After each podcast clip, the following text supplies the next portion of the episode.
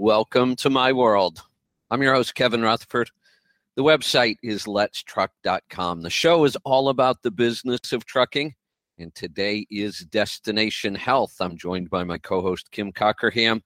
And this is the show where we take your calls and answer your questions about everything health. We've been lied to for decades, and it's killing us. Kim and I are here to help you find your destination to health. We'll take your calls and answer your questions about food, fitness, nutrition, diet, lifestyle, exercise, training, supplements, drugs, diseases, you name it. We'll talk about it. All you have to do is pick up the phone and call. We're going to get to those calls in just a little bit. Kim, welcome. Hi, Kevin. How are you? I am doing great. Got uh, all kinds of things on tap today, but uh, of course, we want to get to everybody's calls and questions as well. So, uh, what's new and exciting with you today? Um, you know what? Nothing today. It's been a kind of a calm day, which is nice. And I think it, it was kind of cool because when I signed on to see, you know, what we're going to chat about too at the show, um, it just it speaks so much to my heart because I've just been really, especially since school is done, I'm in that period of time like it's um you know the ebb and flow where it's real crazy and then you know then it can back off and be a little calm and i'm in kind of a, a calm period of my life and i'm just enjoying it and kind of uh just marinating in it and um and uh, that's why i love what you know we're going to chat about today. Good good. Well that's exciting you know it's funny you used the word marinate. I was working uh-huh. on we have a, a webinar today. We're continuing our uh adrenal fatigue. Today is all about how to fix it. Last webinar was all the problems, what causes it, how to know you have it, all those things. Today is just all about how to fix it. And I was looking back through material I've used over the years, and Wayne Dyer um, oh, has yeah. written a ton of books, and I've read so much by Wayne Dyer. And talk about calm. I mean, that guy just is just calm embodied. And he's got a, a five minute thing he does before he goes to bed and he kept using that word like you're gonna marinate in this overnight and i oh, just cool. such a visual and then you just said it yeah and i think you have to like sometimes we'll i had um, a massage therapist i would go to and she would make sure you didn't have some stuff like after because you know a lot of times you'll just fit it in wherever and sometimes and that's what sometimes you'll do like with meditation. You feel like, okay, I got my five, ten, whatever minutes in, and then just dive right back into things. And I think we need to do that a little slowly and just, yeah, I love I love the whole idea of marinate because it makes you pause and um yeah. and, and think about it. Yeah. So, you know, I, I used that line at the beginning. We've been lied to for decades, and, and we absolutely have. And, and much of it was intentional you know, it's one thing to be misled, you know, because maybe somebody else was just misinformed or we had bad information. And there was some of that. But yeah, the more I research some of this stuff and the more I study it, it some of it is just absolutely intentional. It, it's our system that's broken. Mm-hmm. Um, it, it's a really unhealthy alliance of big corporations and big government and nobody really being accountable. Uh, and, and I have two examples of that. One I'm going to talk about today, um, and one I'm going to talk about next show. Um, next show, we're going to talk about some really, really scary drug statistics. Um, today, I want to talk about the fact that the trucking industry is finally starting to address health, uh, which I, mm-hmm. I, I should be excited about. It should be a good thing. Unfortunately, I feel like the trucking industry is just 30 years behind everybody else. Mm. They're finally mm. going to address health, but they tend to be using all the same old tired information that got us to this place where we are now with everybody so healthy. And I'm thinking, wow, this could actually make it worse, which mm-hmm. is hard to imagine because the health problems in this industry are so bad already. Um, kind of an interesting story. I do a ton of reading and research, and a lot of times, if it's health related, I'll share it with you through the day. I'll send you a link. And I, I sent you a link yesterday to a mm-hmm. company we're very familiar with, and mm-hmm. we really like the founder. I mean, I think mm-hmm. the guy mm-hmm. who started the company has done amazing things. And Yeah. I was shocked when I saw this blog post come from his company and I sent it to you. And your immediate reaction, and you knew nothing about this, you said, Did he sell the company? And he did. yeah. But you didn't know that, but that was your 1st Mm-mm. reaction. Mhm. Because it didn't sound And- like him. Yeah, and you know, I'm not even going to say who it is because I, I Right. really respect him, and and I'm not talking negative about him. But this is what can happen when a company gets sold, and most people aren't going to know it. It's the same name, you know, they're doing kind of the same stuff, but you immediately realized something was very different. And unfortunately, the article, this blog post, was horrible information Mhm. about health. That it's all the stuff that got us where we are now. And now that the company's been bought, they're expanding. They've just announced a big partnership with TCA. They're going to be, they're working through fleets. And I got thinking, you know, I, I've been through this on the business side. Early on, you know, when you're b- trying to build a company and you're looking for every way to, you know, get some revenue coming in and get your word out. You know, it's always tempting in this industry to go to the fleets because the fleets have lots of money. They they spend it on, you know, programs and and it's tempting and I started to go down that road. And I I stopped and thought and some of it was just the results I was getting were horrible. I had I had money coming in, that was nice. I had programs I was working on, but the people I wanted to be helping them, I wasn't working with fleets to help the fleet. I was working with fleets because it was a way to get to the people I wanted to help, which were the drivers and the owner operators. And my results were awful. I mean, fleets were paying me lots of money for to put programs together and do seminars and, and all kinds of things. And the end user, the driver and the owner operator, they were just not engaged it was handed to them they didn't have to pay for it it wasn't their idea and they weren't engaged it Mhm. was so easy to convince the fleet that this was a great program and it was doing so much good and they'd keep paying for it and i just couldn't do it. I i, I finally just said you know what? This isn't working. I'm not really you know impacting people the way i want to. And i made the decision way back then i'm not working with fleets.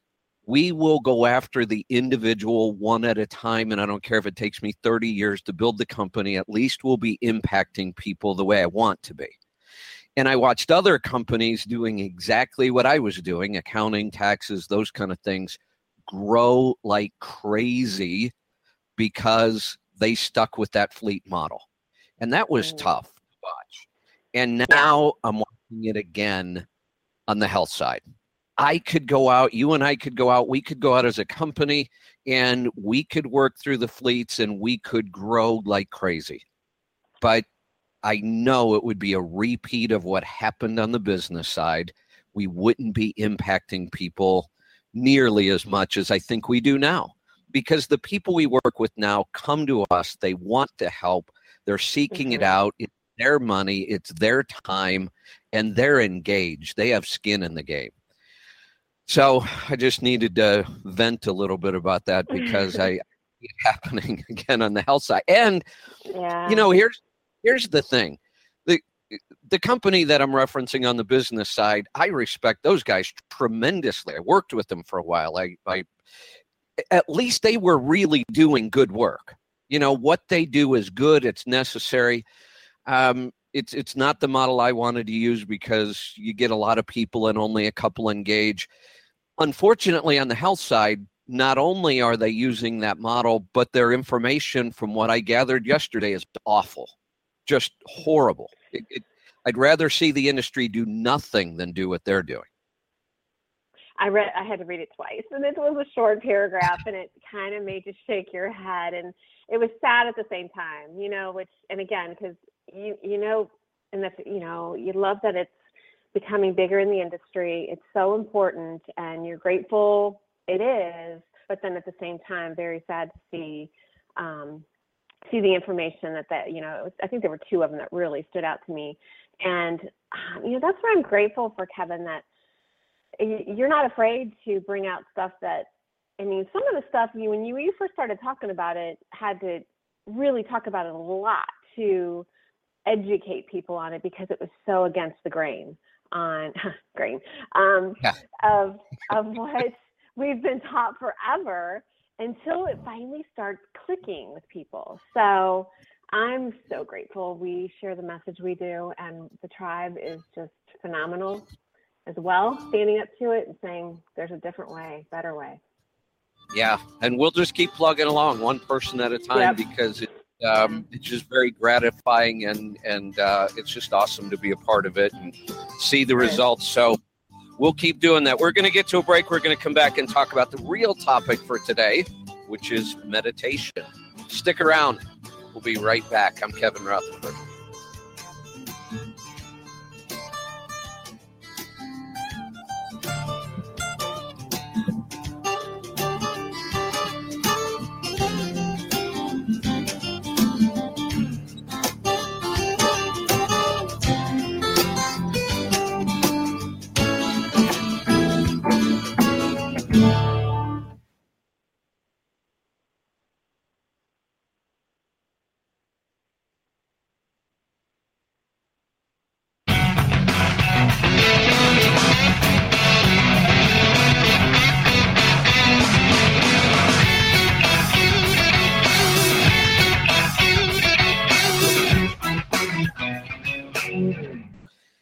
Welcome back. I'm Kevin Rutherford. This is Destination Health. Kim is here with me. So, Kim, we're going to talk about meditation today. And I know this is a topic you really like. I can even hear it in your voice when you talk about it.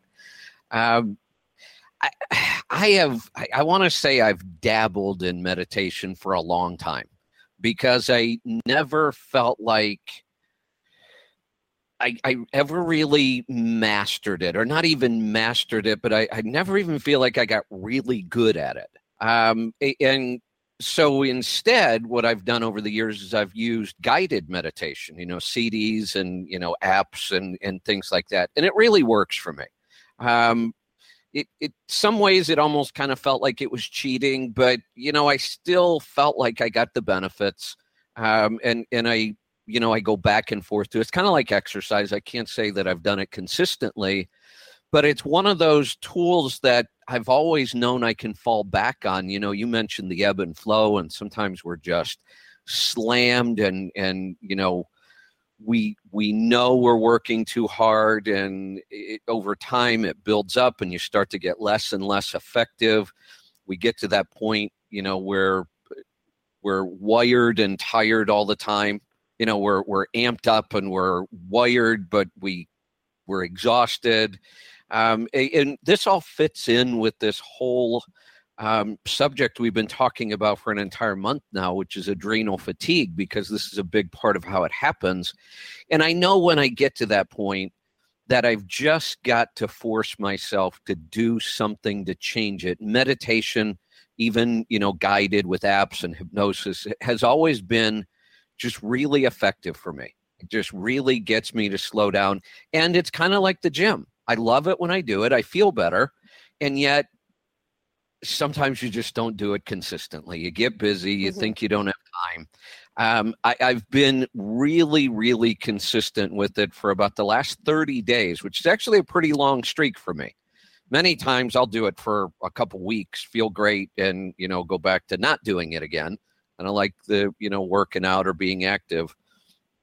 So the cool thing this time is I've been playing around with some tools and some apps and now actually a wearable device. And now I can measure the results. And it is absolutely amazing what I've been coming up with. And and I'm in you know geek mode overdrive lately. In fact, I you know I tell people, look, if you're going to try something, if you're going to test thing, do one thing at a time so you can identify what worked. I can't even follow my own advice. I have like eight experiment experiments all going on at the same time. So now I've got to maybe slow down a little bit and and you know isolate each one. The good news is whatever I'm doing is really working. Um, and, and I'm measuring these things in a lot of different ways, a lot of biomarkers. So, blood sugar, blood pressure, pulse rate, heart rate variability, which is one of the new ones that I'm just really excited about. Uh, so, that's part of what I've been experimenting with. And using all these different strategies, things we're going to, you know, talk about today uh, in the webinar. And that's why I've been doing them. You know, I've been really testing them, what works. And the the new thing that I've been doing around meditation is there an there's actually a wearable device now that and there's a lot of science behind this. This isn't the technology and the idea is not new. We have been able to measure brain waves for a very very long time and we know what they mean and and you know when you're in a calm state of mind when you're in a focused state of mind when your mind is agitated we've been able to measure that but only in a lab setting. It required really expensive equipment so it wasn't something you know you were going to do to figure out if you were meditating better or you know heart rate variability the same thing. We've known about heart rate variability for a very long time. We know all the information it gives us and yet you had to go to a lab. Um, it was not readily available. And right now, I have two devices that I've been using every day um, for coming up on a month on one of them and several weeks on the other. One measures heart rate variability, the other one measures brain waves. And it's designed, the brainwave device is designed to help you learn how to meditate properly. And I am just blown away by how accurate this thing is and how amazing the feedback is. Uh, it's just incredible. It's literally like I can control the app with my mind. And that sounds like science fiction, but it's exactly how this works. And the company has actually put on demonstrations um, with people who are really good at this and using the device and some programming they have actually set up things where people can control like lights and you know music and all kinds of things with their mind. Eh, but that's what the app does. So you you put this on it's kind of like a headband thing. You open up the app on your phone and you choose you have some options. You choose some background um, sounds like the rainforest the beach uh, the desert, music, and you start to meditate. And it kind of guides you a little bit, not a lot. And then the guidance kind of goes away and you're just meditating. And the idea behind meditating is really that you're just not thinking of anything. It, typically, you focus on your breath um, and you try not to have any other thoughts and it it's been shown and proven that it actually rewires your brain in a better way, a stronger way, and they can even show a physical change in the brain from people who are are long time, you know, really efficient meditators. They can show that the brain grows, physically grows in people who are good at meditating.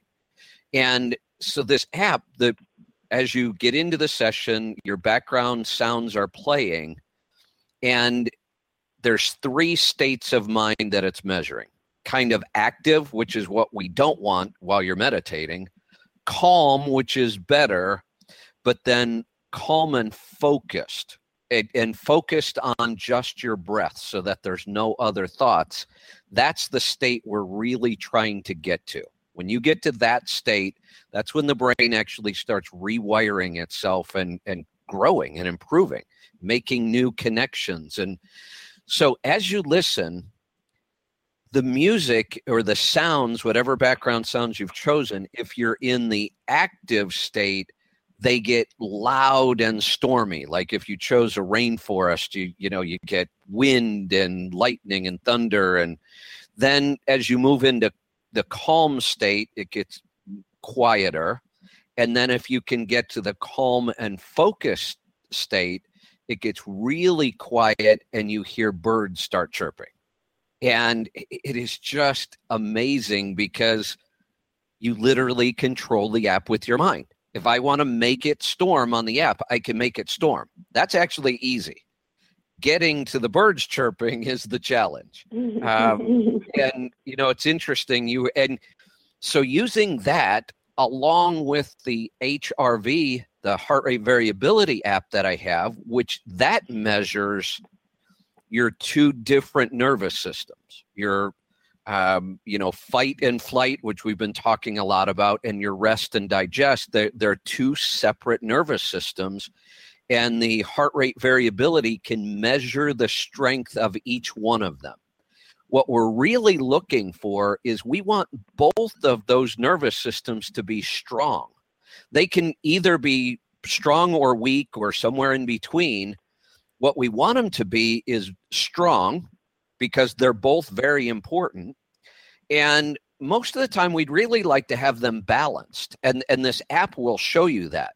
But there are times when you may want to be in that uh, strong fight or flight mode. If you have a lot of work to do, a big project, uh, you want to do something physical, if you're, you know, any kind of a, an athlete or you're in a sport, when you're competing or doing a big project, you would want your fight or flight response to be dominant because that that's what it does. It it you know gets adrenaline running through our body. It kind of shuts down or slows down other functions so we can focus on that physical activity.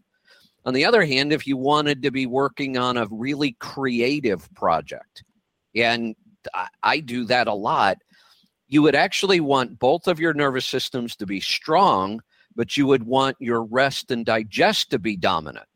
And the app measures this. I mean, constantly. I can go in and check it whenever I want and run a little session. And um, I, when I first started doing all of this, I was a little stressed. Um, you know, we had a lot of stuff going on, and I was working really hard on things, and um, it showed in my score. You know, both of my systems would start to weaken, and I would start to get very uh, fight or flight dominant um, and when they're both weak and you're fight or flight dominant, that's what really leads to adrenal fatigue.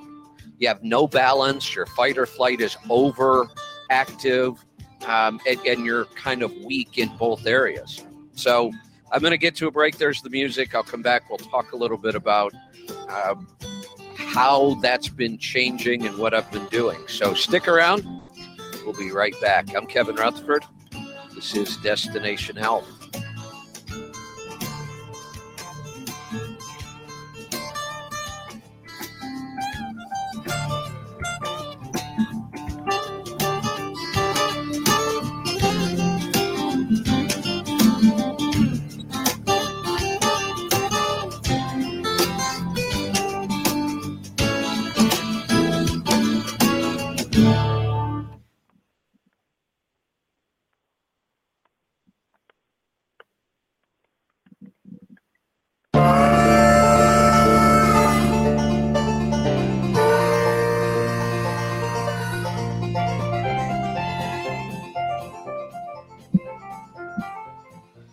Welcome back. I'm Kevin Rutherford. This is Destination Health. Kim is here with me. So, Kim, it, it, it's just amazing with these two pieces of technology. I, I can measure, you know, the and, and learn how to meditate better. And then I can see the results of that meditation in my heart rate variability and how it's affecting the two different nervous systems. And it's it, it's just amazing that and and it's so accurate it absolutely coincides with how i'm feeling and how i'm performing and we now have this way of measuring these things and i've said for years if you can't measure something it's really hard to improve it and if you mm-hmm. can measure something it becomes much easier to improve it so the the heart rate variability um, the strength score kind of is from zero to a hundred and you know, I've been as low as in the 40s. And I will tell you, when I was in the 40s, I felt awful. I had to push through just to get the simplest stuff done. I had no motivation, not a whole lot of energy. I was feeling that kind of wired and tired feeling. And I started to put all of the things into practice that I'm going to be teaching today in the webinar. And there's a whole list of them. I'm not going to go through them all now. And I, I wish you could see my charts and graphs how they just keep increasing. Every marker keeps getting better and better. Blood pressure goes down, blood sugar gets more under control and more consistent, pulse rate is better, um, heart rate variability obviously is is going up, and I stay really well balanced between the two nervous systems until I really started meditating, you know, pretty intensely. I'm doing anywhere from 30 minutes to an hour a day, which is a lot of meditation. Three minutes sometimes can be really beneficial. In fact, you're much better off doing three minutes of meditation every day rather than an hour a week, once a week. So, you know, three minutes a day, seven days, only be 21 minutes for the whole week. But that's much more effective than doing just you know, an hour once a week. So it doesn't take a lot of time to get the benefits. I'm literally doing 30 to 60 minutes a day. And the, the results are amazing. My HRV score went from 46 to the other day it peaked at like 92. And 100 is as good as you can get.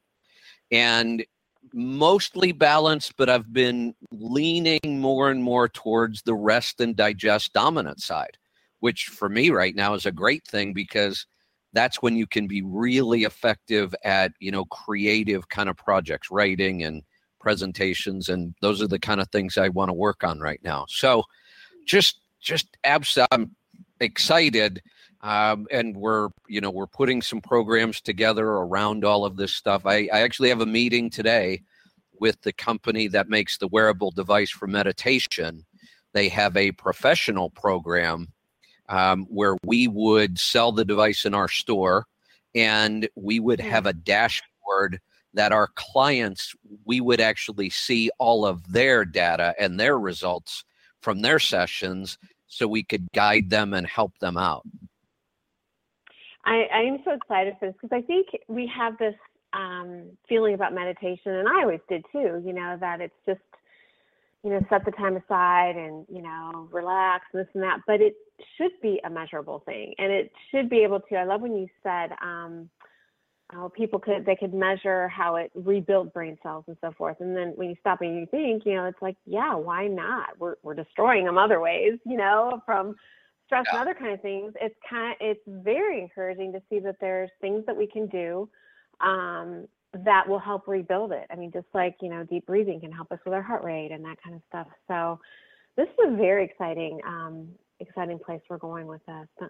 Let me ask you this. So you're measuring all this and you could see how it's affecting you. How, how are you feeling? Like, what do you feel that's different since you've been putting focus to this? You know, one of life one of my biggest problems that I fight with all the time, and I've talked about this, I've talked about how difficult it is for me to write. Um, and I've always struggled with that because I have all this information in my head. I do all this research, I do all this reading, I do all this testing. And the only way I seem to be really effective at getting it across is talking. I mean, that's what I do, I talk. But talking is not the best form of communication for this kind of material. Mm-hmm. Writing is much better. And I've always struggled with writing and creating. And, you know, we do webinars and presentations in the CMC, and that requires a lot of creativity and writing. And, and I, I it's the hardest thing I have to do. The biggest change I see um, is how much easier that becomes when I can keep my HRV high and slightly towards the rest and digest side. And all of a sudden, it's not as hard to do those things. It's still work, but most of the time it's so hard, I just put it off. And, and I don't do it mm-hmm. until I absolutely have to. And it's last yeah. minute, and I, you know, and then I'm in the fight or flight mode the whole time I'm doing it. And I know I'm not putting out my best work. And the biggest difference I see is it, it's still work, but I don't put it off nearly as much. Um, I won't say I'm still, you know, just sit down, knock it out. Um, I still have to work at it, but it's it's a huge, measurable improvement in how um, my brain is actually able to stay on task, stay focused, and stay creative for much longer periods of time. And then there's just kind of this sense of well-being. That's hard to describe, but it's mm, just mm-hmm. yeah, you feel better. You know, just mm-hmm. overall, like everything. Physically, I feel better. Mentally, I feel better. Um, it's eh, pretty amazing, really is. Well, and we've talked about with um, a lot of the one-on-ones we're doing, you know, how we're we're finding um, that with all the adrenal issues and stress, you know, how important it is. I think this will be a game changer for a lot of our tribe. If put some focus and dedication to this as well. You know, and that's really what the motivation for this was. You and I have done so many one on ones, and, you know, we look at the major issues digestion. Everybody has that problem, but we fix it almost 100% of the time. And I, and I, I could almost say 100% of the time because eventually we seem to fix it with just about everybody. Some people are a little mm-hmm. trickier. We have to work a little harder. We have to try a couple different things. That one's pretty easy. Um, blood sugar handling, for the most part, pretty straightforward. We don't really struggle with that one a lot. Um, the one we were just really frustrated with was when somebody was showing high in a, adrenal, pituitary, thyroid, that whole hormonal area. We were not being very effective. Diet didn't seem to help. Supplements weren't really helping, and and we were kind of stumped. And that's what you know really motivated me to to dig into this and it's been a couple months now i mean i've done a I, I was a little intimidated by this whole area in the beginning you know and mm-hmm. I, I listened to some people that said well you know we actually another ntp that was working with a bunch of our listeners and kept telling me they're all in adrenal fatigue and it's the low carb keto diet you can't do this and and i started to believe well maybe that was it and it, it wasn't it. it and i didn't think it was but again i was a little intimidated and i thought well maybe i just don't understand this enough and, you know, when I dig in and I do research, you know, I become pretty confident about things. I, I'll stand, you know, toe to toe with somebody right now and say, this is not a low carb issue. As long as you keep the low carb nutrient dense.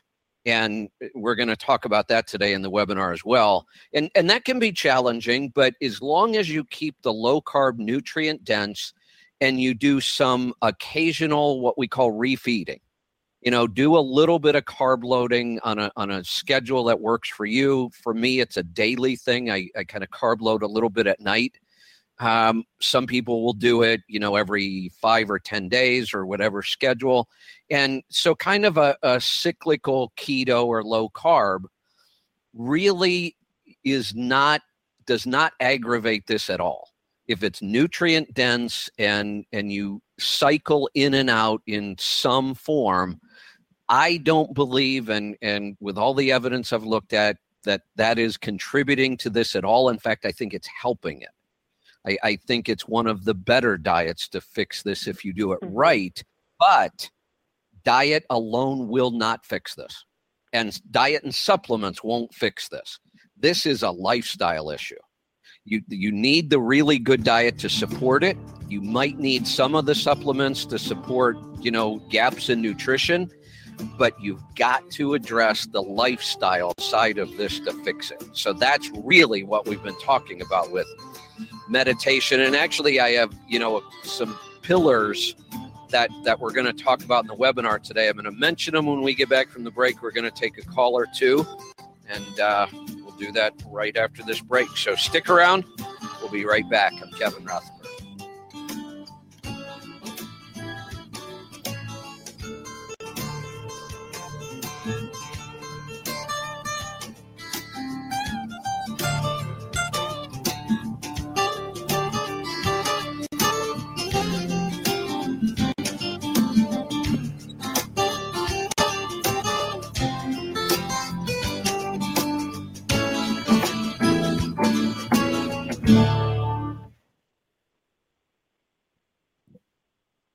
All right, we're heading into the final segment of the first hour. I'm going to get to a call or two in this segment. Then we're going to come back, and in the next hour, we're going to get to a lot more. So stick with us. Here we go.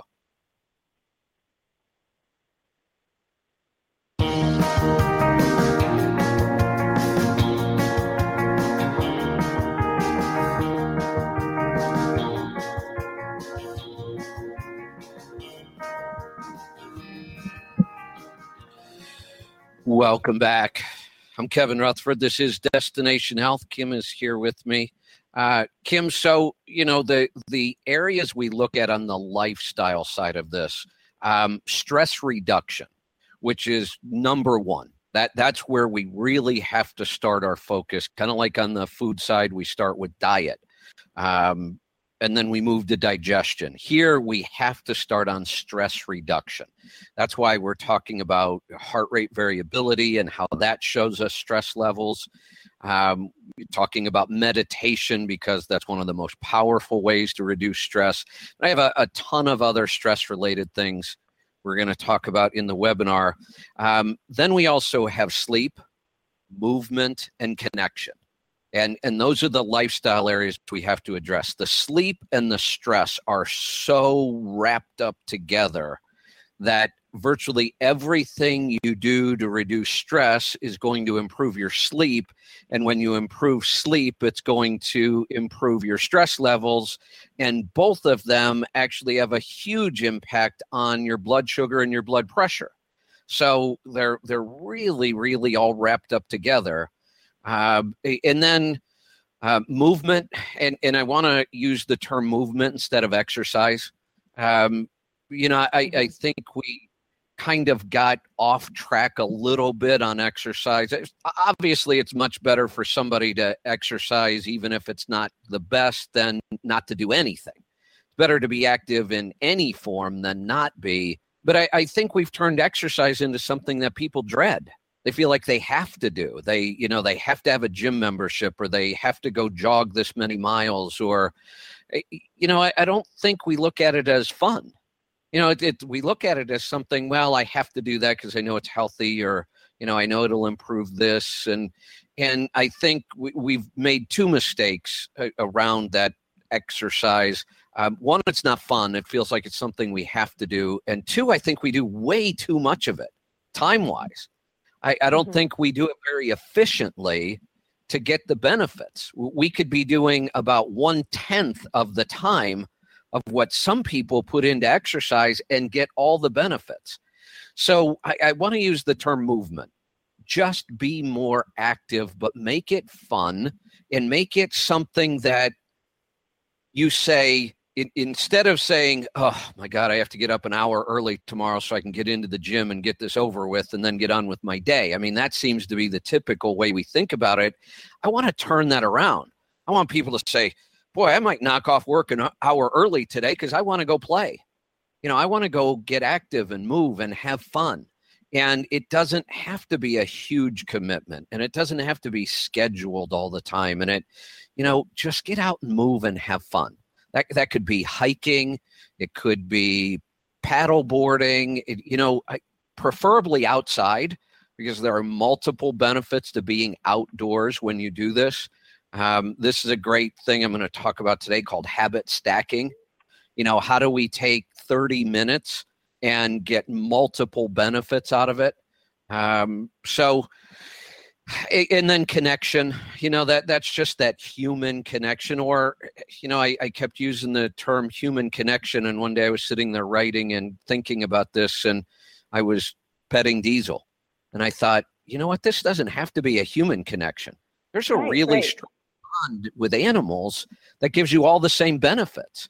So, you know, we can even talk about connection with an, an animal or a pet, but those are really the the ways we address the lifestyle side of this adrenal fatigue problem. So it's stress reduction, sleep, movement, connection. I love it. I can't wait till we get talking about it because it just um just near and dear to my heart too. All right. Well, we've just about uh, blown through most of the show, but let's take a couple questions. Let's yeah. go to Ohio. Paul, welcome to the program. Hey, Kevin. Hey, I got a question for you. I'm gonna get. I'm gonna order me one of them HRV monitors today. I found the one that you're using online. Okay. I'm, but I'm also looking for a glucose tester, and then I was going to get a blood pressure monitor. But if I get that HRV te- uh, band, do I need to get a blood pressure monitor too, or not? You do. It doesn't do blood pressure. It can do pulse and okay. heart rate variability. Um, you know, and and the automatic blood pressure monitors. I'll tell you which one I have right now because I've had it for several years and it works really well. And I, I know how to take blood pressure the traditional way with a stethoscope, and I've I've checked this one for accuracy. It's really accurate. Um, it's called Omron, O M R O N. It seems to me like I picked it up um, probably just in like a Walgreens or somewhere. I think I was on the road when I did it and I've had it for several years now, and it works great. You slide it up your arm, tighten it, hit the button, and it does uh, pulse and blood pressure at the same time. All right. What about a glucose tester? What do you use? Do you have, a, do you have an iPhone or an Android? iPhone. Oh, good. Because the device that we really like, and we are working to get it in our store, but you could go to their website and get it. Um, it's called a Dario. D A R I O, and it works with your smartphone. So it's just this really tiny little package where they engineered this thing really well. Everything's in this one little piece that you can carry in your pocket, and then it uses your smartphone. So it tracks your results really well. And, and we're going to start recommending this for our clients that we're working with because it's super easy to share your results right from the app. So when when we're working okay. with somebody monitoring their blood sugar, you know, one tap and they can send it send the results right to us. All right. Well, I got a recommendation for you because I haven't heard anybody say anything about it. Set of bathroom scales. Yeah. I bought a set of scales uh, over Christmas because I got on the keto diet around that time. And I'm not 100% sure how to pronounce the name, but it's D E T E C T O. Okay. And it's eye connect is what the brand is, and it when it's got little metal pads in the bottom of it, so when you step on it, it gives you your BMI, your current percentage of body fat, your current percentage of body water, your bone mass, muscle mass, and your daily calorie intake. Wow. And it's got an app. You downloaded the app onto your phone and it stores all that stuff. And then you can go back and uh, it's set up where you can export it to your computer and print it out. Awesome. It's really pretty- handy. I love it. Yeah, that's cool. I I have one not nearly as as uh, in depth as that. Mine does uh, body fat percentage, obviously weight and body fat percentage, and it does um, you know connect to my Fitbit account and store some of the information in there. But I'm going to take a look at this one because I I like all that other information it gives you. Yeah, it was about seventy bucks. I bought it at a Meijer oh. store. It's like a Walmart. It's in the Midwest. I'm sure you can get them anywhere. So. Yeah, that boy. That's. I think I paid more than that for mine, and mine doesn't do nearly as much. Yeah, this one runs on a set of double A batteries. The only thing, uh, obviously, in the truck because it's got four little pads in each corner when you step on it, it's hard to do that in a truck that's got carpet or a rubber mat. What I did is bought a small plastic cutting board that you use oh, in the kitchen, and I lay that on the floor and then set that scale on it, and I stand on it. Good idea. I love good. that. Thank you. Yeah, thanks for the heads up on that. I'm going to check that one out. Uh, let's see. I think we can squeeze one more in. Let's go to Texas. Wade, welcome to the program. Hi, Kevin. Um, Oh, have you uh, come up with any any more on uh, your? Uh, oh, you were talking about it on the last show. Uh, some of your uh, recipes. Yes, yeah, I continue to work on recipes. Um, uh, you know what I'm working on now is what we're going to refer to as nutrient dense keto. You know, so we've been talking about a keto diet for a long time, but I think it's really kind of time to step up and stop making excuses that it's too hard to do on the road. And keto isn't hard to do on the road. We know that. but it's really time to, to step up to a, a really high quality, nutrient dense keto. And yeah, I'm, I continue to work on ways to do it on the road. I'm going to share a lot of those, including a, a list that we put together today in the webinar.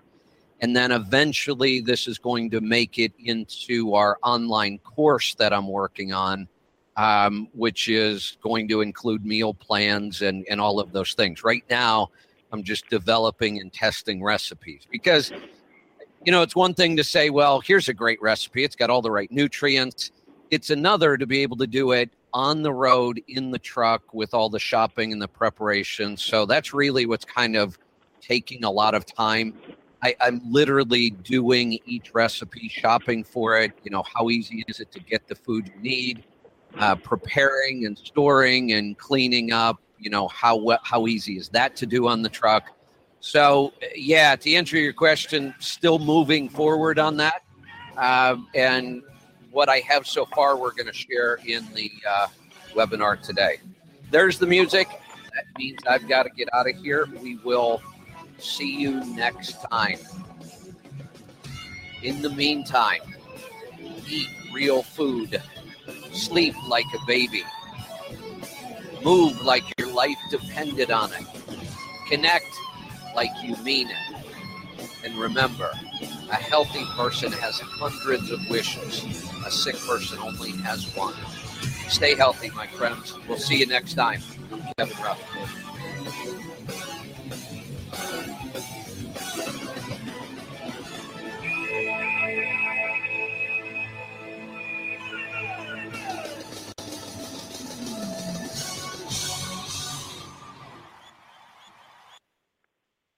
All right, we're going to do a second hour. We're going to get to a lot more questions this time. So here we go.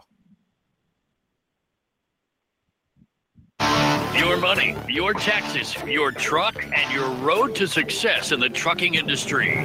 This is Trucking Business and Beyond, the show that puts the money where it belongs back in your pocket. Welcome to my world. I'm your host, Kevin Rutherford. The website is letstruck.com. The show is all about the business of trucking.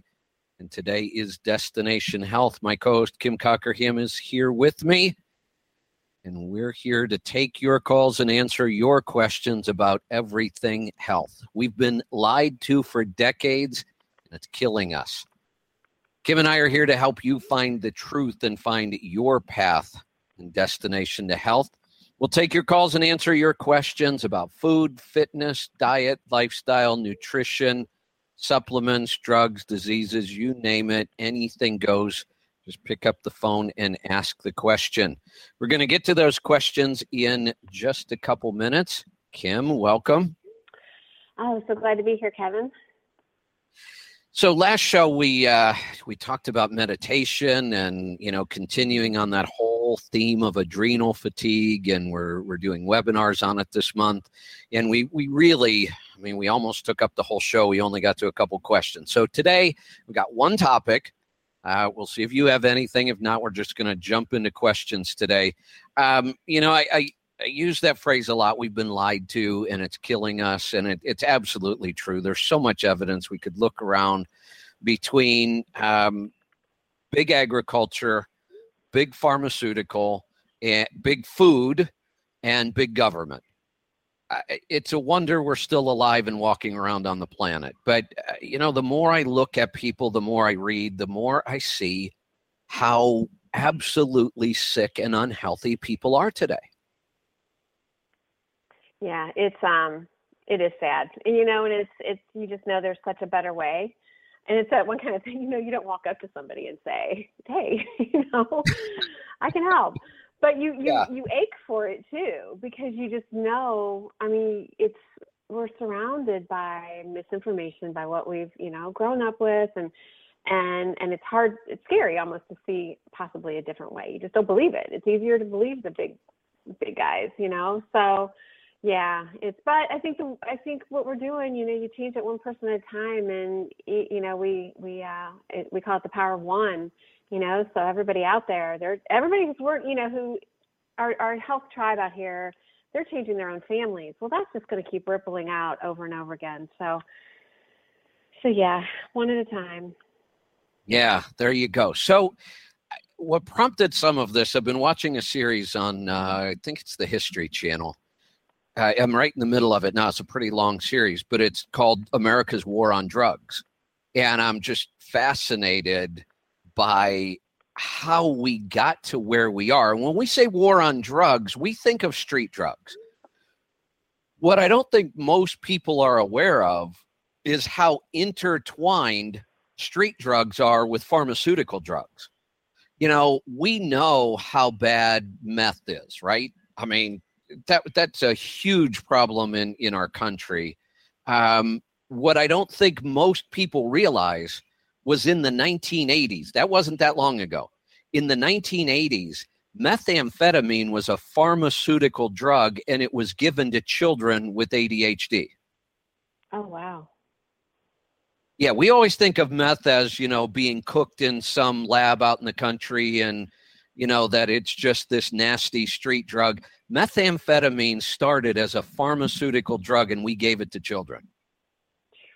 I did not know that. That's scary. Um, so it, on on the show, the the very first episode, LSD, acid. Do you know how that made its way to this country? Mm-mm. No. CIA. So it, Where? it was. De- yeah, yeah, in like the 40s, I think. I might have my dates wrong, but right around there during the Cold War, you know, with Russia and the communists, it was developed in a lab in Switzerland. It was the only place on the planet it existed. And the US government was afraid that the Russians were going to get it and use it for mind control. So we went to this lab in Switzerland and we bought every bit of it that existed. It was enough LSD to dose half the population of the United States. And we bought it all. Oh my gosh. And then we brought it back to this country and we started experimenting on people with it. I had no idea. That's really scary. We And then it experimented on sol- yeah, we experimented on soldiers, we experimented on prisoners, we experimented on volunteers. They ran all kinds of tests with LSD. And then people here figured out how to actually make it. Mm-hmm. And that's how it got started. The the the series you, interesting stuff. I'll tell you. the whole cocaine thing um that that was the second episode. I won't even get into that because it'll take the rest of the show. But if you want to look it up it's called the war on drugs. It's actually being aired for the first time right now on the history channel. So um, check that out. But the other huge problem we have that's that we have pharmaceutical drugs intertwined with street drugs and it's worse than every other drug problem we've ever faced, whether it was meth, LSD, crack, whatever you want to point to, nothing even came close to the problem we're facing right now. And I can't believe it's not being talked about more. And that's opioids, painkillers. Mhm, yeah. The statistics just came out for the year 2016, and it is absolutely frightening. So I, I talked. Remember last week? I think I talked about the fact that there are mo- no, Yeah. now more crash-related deaths linked to opioids than alcohol. That's Mhm. really scary because look, alcohol is available on every street corner and it's legal. Super easy to get. And yet we have more people dying in car, automobile, and, and vehicle accidents because of opioids than alcohol. The some of the other statistics, um, you know, 2014 and 15 was a really bad year, but 2016, the incidence of death by overdose went up by 19%. So this is not a problem that we are even close to having a handle on. Mm-mm. Mm-mm. And yeah, and it's and it reaches across all socioeconomical barriers. I mean, just everywhere. It's everywhere. it is everywhere. And and it is it is absolutely been shown that all of these street deaths that you see, and, and we see heroin addicts, and when we think of a heroin addict, we think of a skid row bum out mm-hmm. on the mm-hmm. sidewalk, you know, shooting up. And and mm-hmm. eventually that's where many of them end up because this destroys their life. What you don't see is that a huge percentage of them ended up that way because they were prescribed an opioid painkiller by a doctor or a hospital. Mm-hmm. Yeah. And they were told it's not addictive. And it is incredibly addictive, and they should not be used for, for everyday kind of pain. They were originally only prescribed for like near death kind of pain, cancer, and terminal illnesses, where you know, at that point, if you get addicted, eh, well, at least you're comfortable while you die. I mean, that that was really the point of those drugs. They're so powerful. Um, but now they're they're used. It, it it is the first. OxyContin is now the first drug recommended for lower back pain. Yeah, I believe it. I've seen. I've there's people um, I grew up with that that uh, two that come to mind right away that dealt with it. One ended up in jail one ended up losing a he was actually on a government seat lost it you know it was strictly it both of them started back issues and were given that. And that was two, 10 plus years ago? I mean it's been out there for a long time and now it's just even getting even worse. Yeah. Yeah so uh, it's funny you say that that you know somebody because one of the statistics i'm looking at one in four americans and one in three millennials know somebody addicted to opioids. Mm-hmm. Opioids now yeah. kill more Americans than car crashes. That's scary. And it's devastating the American family, too. You're seeing, um, I just heard it was last week or week before where they're saying that's one of the new things, like with um, housewives and stuff, too. I mean, it's just, and um, what it's doing to families is, is sad. Yeah, so there's no question we have a lot of chronic pain. Mm-hmm. Um, the thing about pain, and, and we've talked about this in the past, pain and inflammation are normal. They're actually part of the healing process. Our diet is so poor and our lifestyle is so poor that we end up with chronic pain, which is not natural. If you injure a part of your body, you should have pain and inflammation. That's part of the healing process. Your body should heal and the pain should go away. I mean, virtually every injury should be that way. But we're to the point where once we have an injury, our diet and nutrition is so poor that we stay chronically inflamed and chronically in pain. And and make no mistake, I, I understand why people look for relief. Pain is miserable. You can't function when you're in pain. I get that. But this is not the answer. The answer is to get proper nutrition and a good clean diet and fix the root cause of the problem, not cover it up with an addictive drug that'll ruin your life and kill you.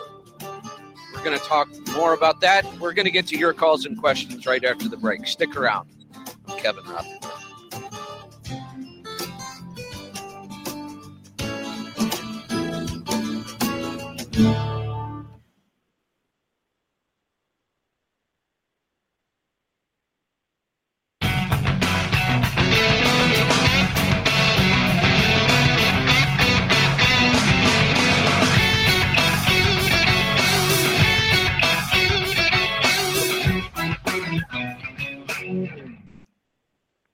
Welcome back. I'm Kevin Rutherford. This is Destination Health. Kim is here with me. We're going to get to your calls in just a minute. Kim, just a couple more things on this. Um, if we look at all of the opioid drugs produced in the world, Americans use 80% of them. Oh, wow. What does that uh, say? Good grief. Yeah think I, this next sentence i had to keep reading this and i can't even wrap my mind around this. If we look at all the states in the country alabama has the highest opioid prescription rate. So doctors in alabama are writing more opioid prescriptions than any other state. But listen to this. In alabama it says 143 prescriptions for opioids are written for every 100 people. How does that work Right. Does it say? Because it doesn't make no, sense. I can't. I can't even get my head around that. That means it can't mean that every person living in the state of Alabama has a prescription for opioids. So it has to mean that a very large percentage of them do, and they have multiple prescriptions, multiple. many multiple mm-hmm. prescriptions. Mm-hmm. That's insane. Mm-hmm. Wow. it's crazy. And opioids will absolutely destroy your health. I mean, even even if you're not, you know, full blown addicted and out on the street, um, just taking them in in what they would call a therapeutic dose is really, really bad for your health. Yeah, it'll be interesting to see what uh, you know. And you end up with a committee that's gonna try to tackle it. We got to tackle it on the home front. Yeah. One one more thing. Promise. Then we're going to get to the calls. Um, fentanyl is is an opioid drug, a synthetic opioid drug. It is 100 times more powerful than morphine, and it's now being used to lace and cut street heroin. Mm-hmm because it's fairly cheap and it it gives people an incredible high.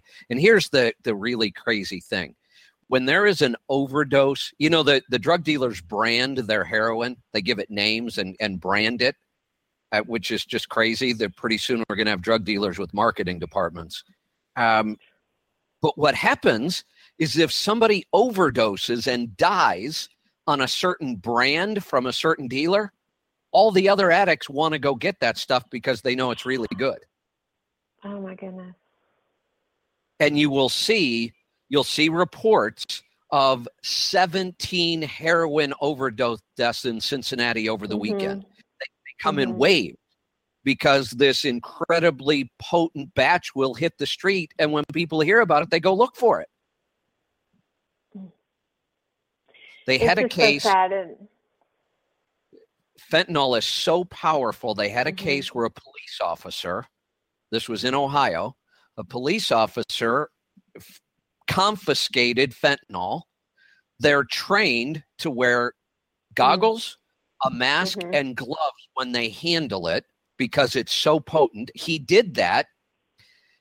He got a little bit of it's like a white powder. He got a little bit of it on his shirt and later on in the day, somebody mentioned it to him and he wiped it off with his bare hand. He ended up in the emergency room in a coma. Oh my goodness. Oh my goodness. That's how powerful that stuff is. All right, enough depressing talk. Let's get to some phone calls. That is.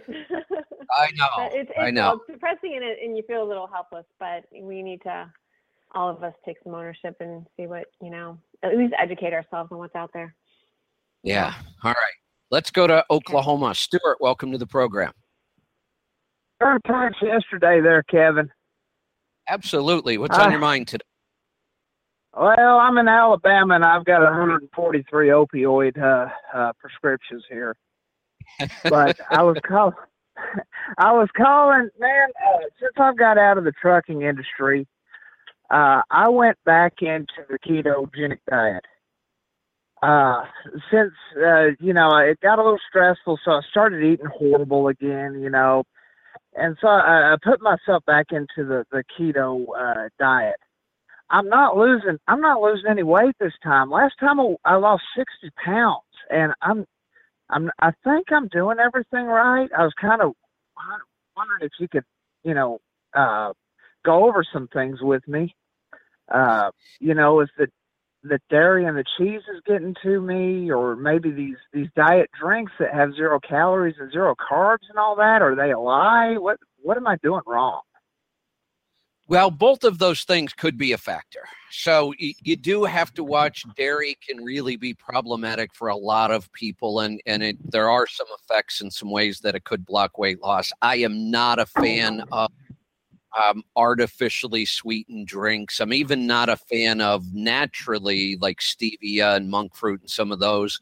Um, they show that it, it, it can actually block some weight loss, that it can continue to create the, the cravings for sweeter foods. So you tend to eat more carbs, you know, even without noticing when you drink those. So both of those could be problematic.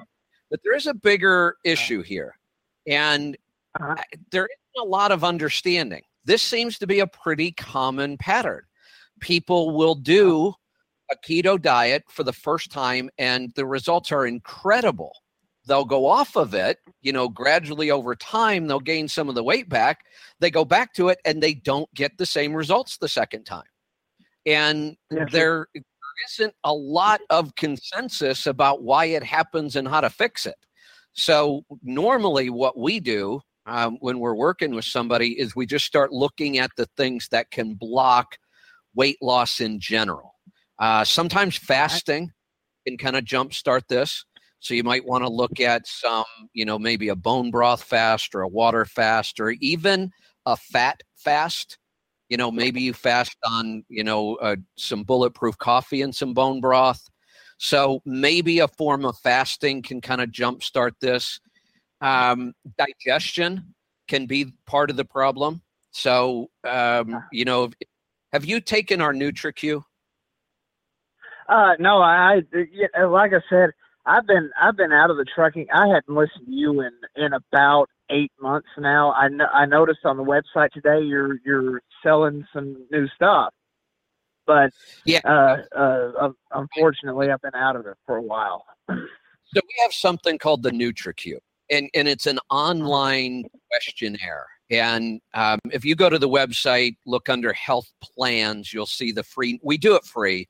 Um, you sign up for it. We send you a link. You go in and you take. You answer all the questions, and they're about symptoms. And it's all about you know different systems in the body and what kind of symptoms you're experiencing. And every single question, every symptom, even though some of them sound really bizarre, every one of them tells us something about what's going on in your body. Things like digestion, blood sugar control, adrenal, hormone levels, immune system. Uh, it's a really in depth questionnaire, and then we'll give you some general recommendations for free. Um, then we could use that if somebody wanted to work with us, you know, in our our um, mentoring programs. It it really tells us what's going on, um, and a lot of times we can look at that and spot what the roadblock might be.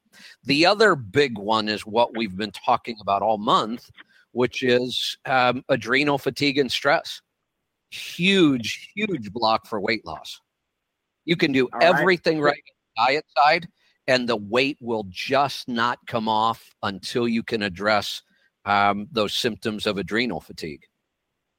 All right. Well, I'm I'm I'm under. I mean, with the expansion of the business growing like crazy, I, I am under a lot of stress, and there is hardly any time to myself. Do you think? Do you think that alone though would would completely Mhm. keep you See, at a that- standstill? That that's almost everybody's response. And Kim, I hear you in the background. Go Mhm. ahead. Absolutely. no, absolutely. And it's it's just one of those things and I know a lot of people do this like Kevin and you said too, you know, I was the same way. Mine was ten years ago when I first did keto. Um, and it's different now. I also had to get my arms around um oh, I used to be the on again, off again type thing too. And now I've really embraced it completely as a lifestyle. So be patient with it, Stuart. But Uh-huh. absolutely, stress is my is the number one um, thing that I was dealing with, holding me back. Um, and it, it, it's twofold when you do start tackling it. First of all, you just find so much peace and joy in your life, and then you find your Uh-huh. health coming right behind that too. So, really All right. encourage you to All right. to do that. Can I can I s- can I ask one more silly question before I uh, get off of here? Uh, Sure. I, I think I've got the gist of it right, and I just want to go back over it with you because, like I say, I'm just perplexed. I'm at a total loss. I've I've averaged under 1,200 calories a day since I've been back on it. Uh, I'm doing the high fat, and I'm and I'm doing no carbs that you know, no carbs at all to speak of. May, a little onion here and there on my salad is what what I think. Uh, But I, Okay. but I'm having no. hold that thought. We're going to come back. I've got some ideas for you. And, uh, you know, th- this, if it's any of the stuff, digestion, macronutrients, pretty easy. We, we solve those problems all the time. If it's the hormonal side, the adrenal fatigue, a little tougher, but we're getting better all the time. Um, and that's why we've been talking about it so much. But we'll be right back. Stick around. Kevin Rutherford.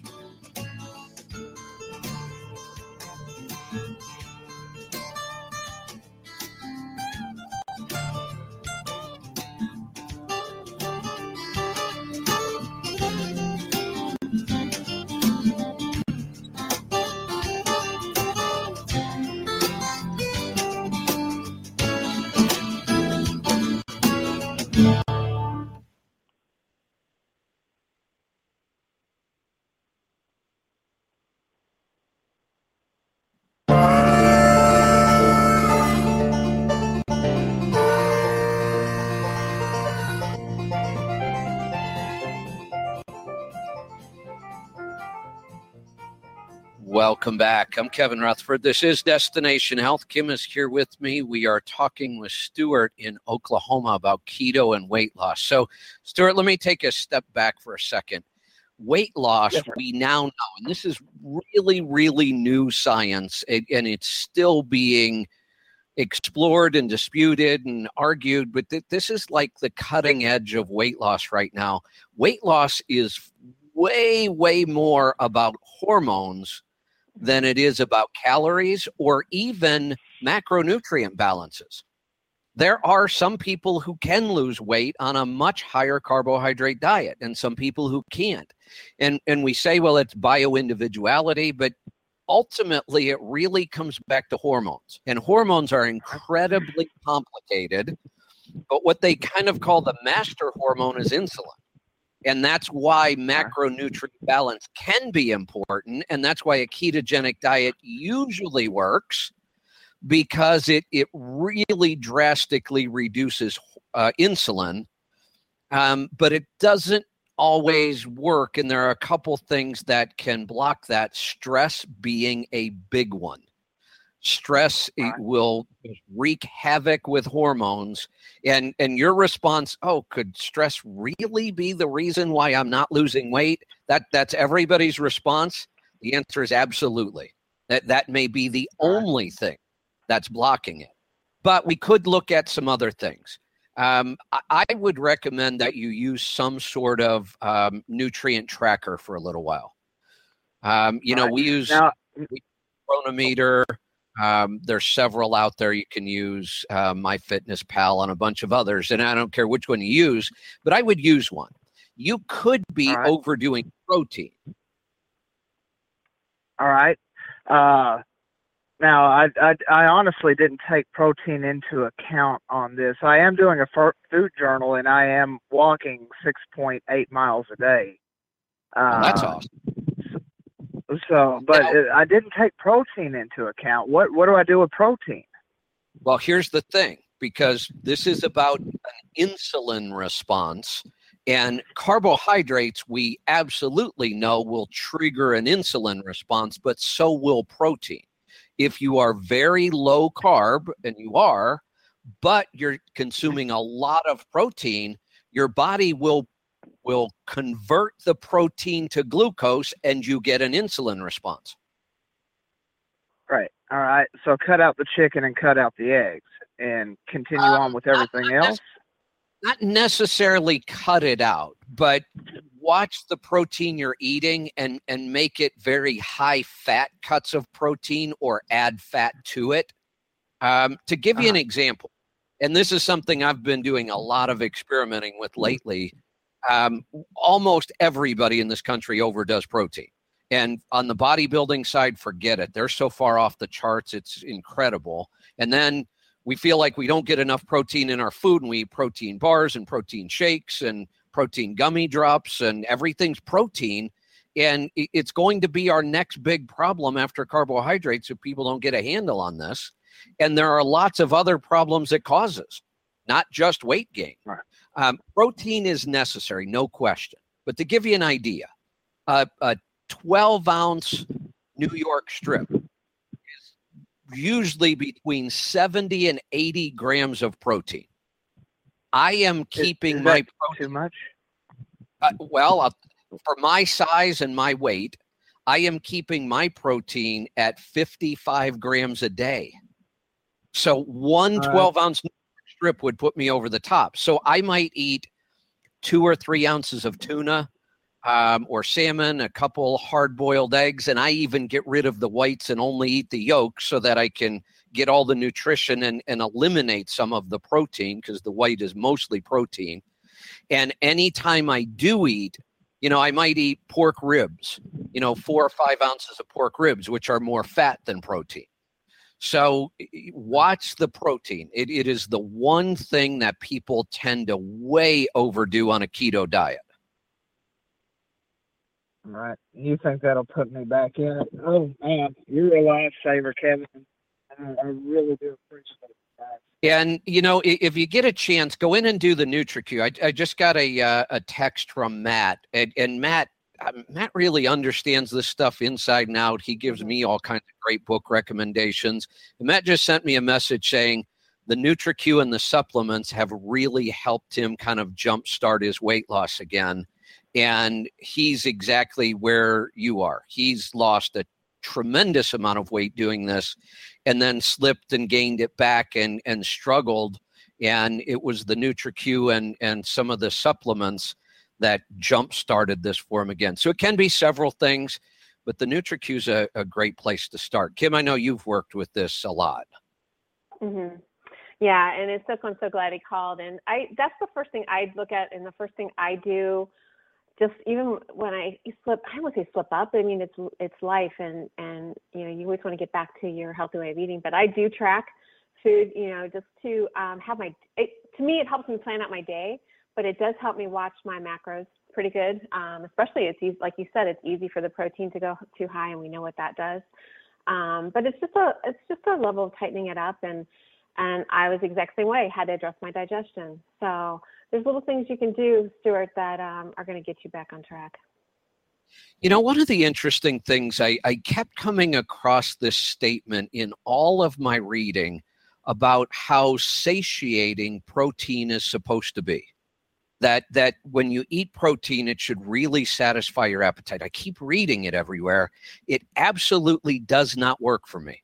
It's almost like the more protein I eat, the more I want to eat. It, it, and when I've cut way back on my protein, um, my appetite control is much better on lower protein. Now, I, I, said that about carbohydrates too, and that was true. The less carbohydrates I eat, the better appetite control I have.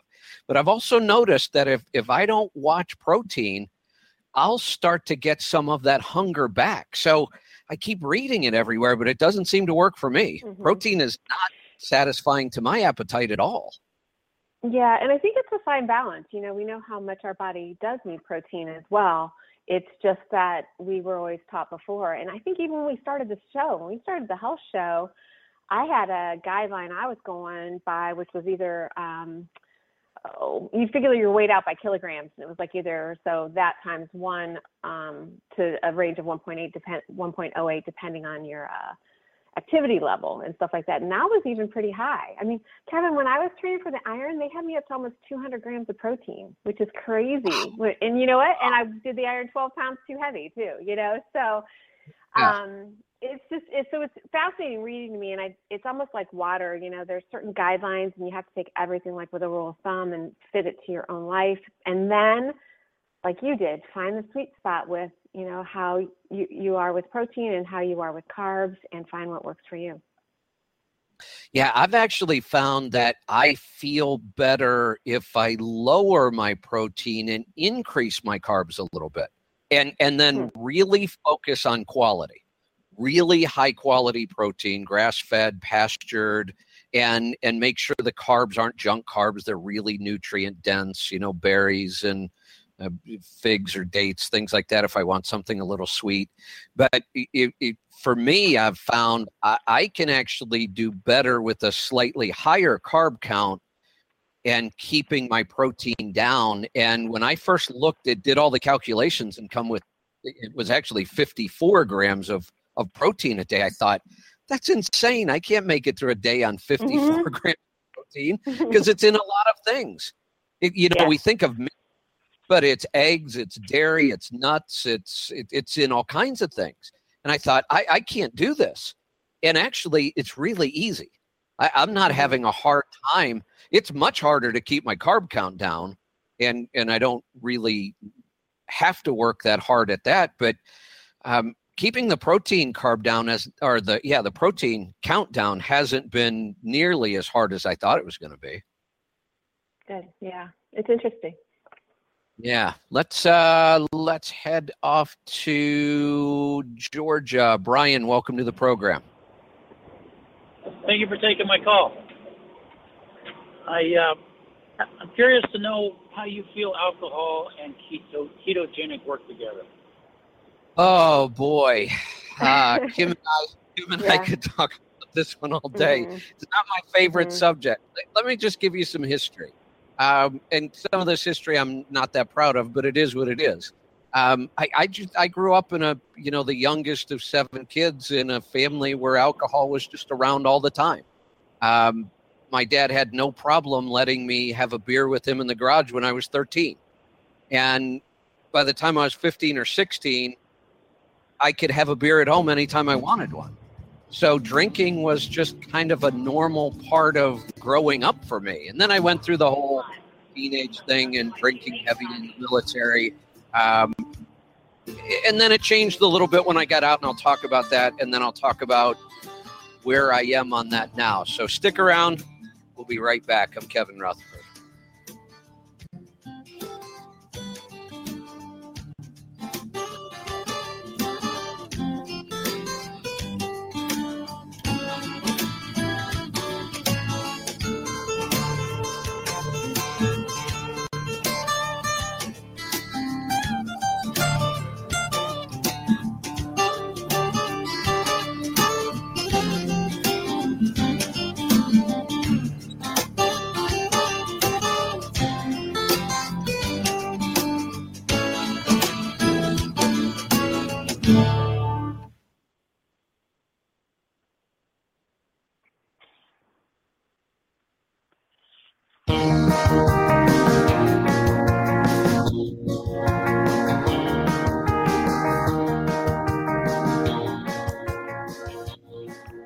Welcome back. I'm Kevin Rutherford. This is Destination Health. Kim's here with me. We are talking with Brian in Georgia about keto and alcohol. So, Brian, I just wanted to give you some history. You know, throughout my teenage years and in the military, I was probably what you would describe as a binge drinker. I didn't drink every day, but when I did drink, I drank a lot.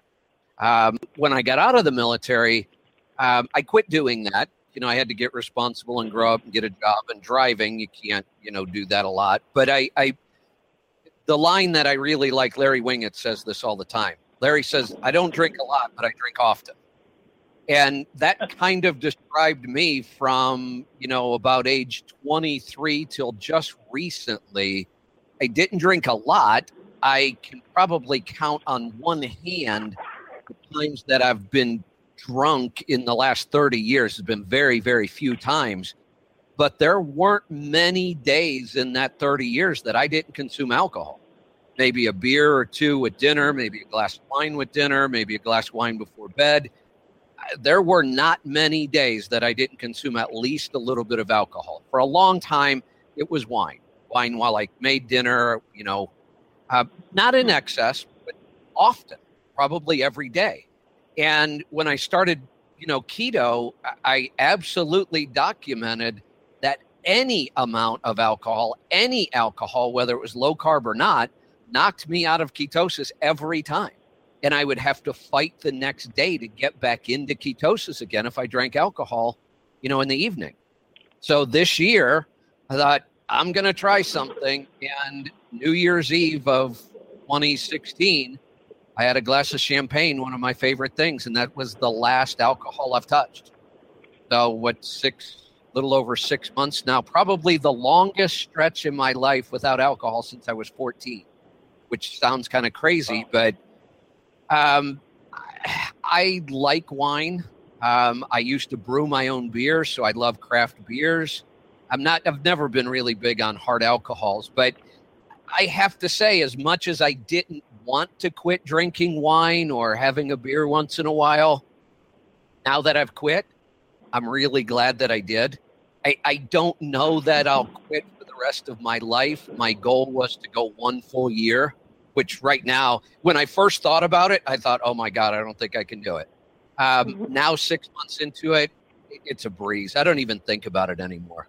Um, it doesn't feel like it's going to be hard at all to get through that year. And I may even just start changing my mind already. If I make it through a year, why go back? I'm not really missing it anymore.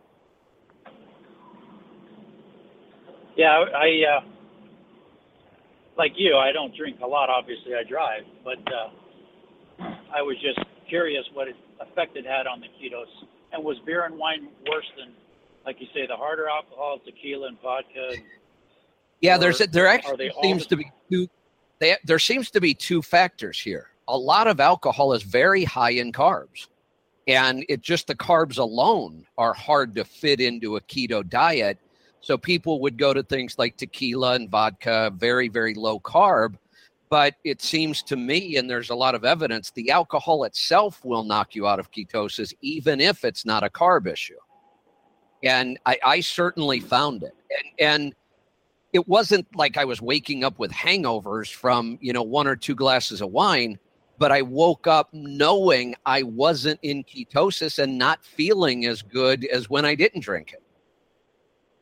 Well, it ends up being a hormonal issue too. It messes with your insulin and your cortisol too. Um, Oh yeah, that's good what point. I found. The first time I first time I did ketosis, that was uh, ten years ago. Um, they allowed like the hard al- alcohol, and and I'm the same as Kevin. I like wine, and there is a, I have a place for it in my life, you know, where I do it. But um, I'm very aware. It, if I have a stall um, on, and it, you know, if my goals weight loss have a stall, and just how you plain feel, um, alcohol will be the number one thing that that messes with it. Even though it's no, zero carbs, you know, the hard alcohol, zero carbs, and but it's um, it messes with your hormones. Interesting. Can I ask one more question? Sure. Uh, what are your thoughts on corn tortillas? Uh, I don't eat corn in any form. Um, corn is really a grain, and I just avoid all grains. My recommendation to people is if you are going to include corn in your diet, make it organic because if it's organic, then we know it's non GMO. Most corn in the country is genetically modified, but if it's organic, it can't be. So, at the very least, if you are going to eat corn, I, I would make it organic so that it's non GMO and verify that it's non GMO. Um, I have found an awesome substitute for tortillas and chips. There's a company called Siete Foods, S I E T E, and they make um, totally grain free tortillas. They have a couple different varieties, and they make totally grain free tortilla chips. And they have a couple different varieties of those.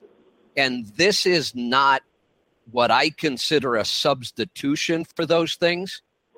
If I wasn't eating this way and I just found these products and compared them against the standard tortillas, flour, or corn, I would choose these anyway.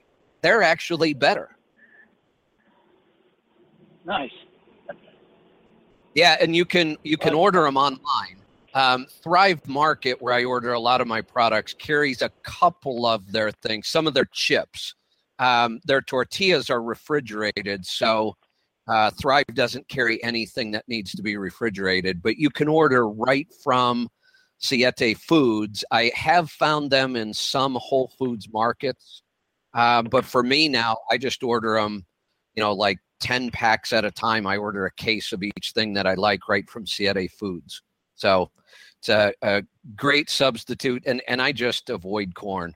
Kim, um, where where do you stand on corn? I'm not doing any grain right now, so Okay. um, and that's not something that I would be drawn to. To tell you the truth, like grain uh, tortillas, um, the corn tortillas, but um, I, I I had the Siete before at your house, and I just need to. I would like to get that in here because I do have you know my kids like tacos, you know, so um, Yeah. we'll do that, and then I just do a taco salad instead, you know. But yeah, it's not something I and I am called for. I got called to. Yeah, To, uh, you know, have- corn corn was an easy grain for me to give up. Um, Mhm, probably the only thing I could say I missed if I really thought about it. Um, sometimes in the summer when you find that really, really awesome sweet corn, and I could Yep, throw it on the. Um, if I really thought about it, I would miss that, but I, I don't think about it. Corn, corn wasn't a hard one for me to eliminate. Yeah. Uh, let's get to another call. Let's go to Tennessee. David, welcome to the program. Thanks for taking my call. Yeah, I've got some paramedic friends of mine that I was just reminded when you were talking about the opiates and the uh, fentanyl being the strongest of all of them, that even touching your skin, that it'll absorb into you, and the safety and precaution they have to take with the police departments and the and the paramedics. Well, here's a note just for anyone that knows anybody that's addicted to opiates in the first place, or might be getting into contact with the fentanyl. The paramedics generally only carry two milligrams of the, uh, I think it's called uh, naloxone, uh, naloxone, which is Narcan. the antidote for an overdose. Uh, what is it called? Well, the the the trade name is Narcan. I think you have the chemical Yeah. name correct. Narcan is right. yeah, it's a it's an Narcan, antidote. I think what they call it. Yeah, it's an it's an antidote for an opioid withdrawal or uh, overdose. Right. Well, they only carry about two, I think, in milligrams or milliliters or whatever it is, whatever it's marked at is two. And they tell me all the time it takes eight. If you've got fentanyl in your system, it takes eight to bring you back out of it. And they Wow. don't carry it. And and most hospitals, you can even double check this, they only carry two to four in the whole entire hospital, the milligrams of that. So yeah, if somebody comes in, they're they're usually they put them in like a a state of uh, coma or something like that to hold them off until they can get enough of that to put in their system. Wow. I know there are some states and, and some cities, probably not states, pro- cities I've seen programs where they distribute Narcan freely Mhm. and at no Yeah. charge to anybody who wants it. And typically it's it's people living on the street who are addicts themselves and have a lot of friends who are addicts. They distribute it free and they teach people how to inject it. So you, you have junkies Right. shooting other junkies with Narcan on the street, and it's actually saving lives. Mhm. Yeah, yeah. He told me that too. That uh, a lot of the places will do that. The clinics and stuff will give it Yeah. away, especially if they know you're you got friends or if you're addicted yourself to opiates. Yep. But I just Yeah. I thought I heard you talking about it. and I thought you know that's a that's a good thing because even still the paramedics will not carry enough of a dose to Yeah. bring you back out of that fentanyl. So you know, Yeah, well, opiates no problem, but that other stuff it's so powerful. You know, it, it they just can't bring you back. They don't have enough. Yeah.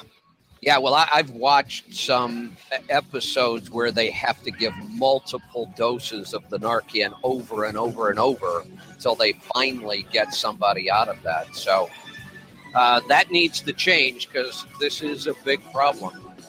Uh, Kim, we're all out of time. Uh, anything you want to wrap up with? You know, we have this webinar coming up. Anybody listening right now, um, you know, call us if you want to get signed up uh, or go to our website and sign up. You need PayPal. Um, but we have what an hour and a half here. And anybody who's listening to this at a later time, find out how to get onto our health services and catch all of them down the road. Fantastic. Great stuff. We'll see you next time. Be safe, be profitable, be fit and healthy. Always do the hard work and master the journey. I'm Kevin Rutherford.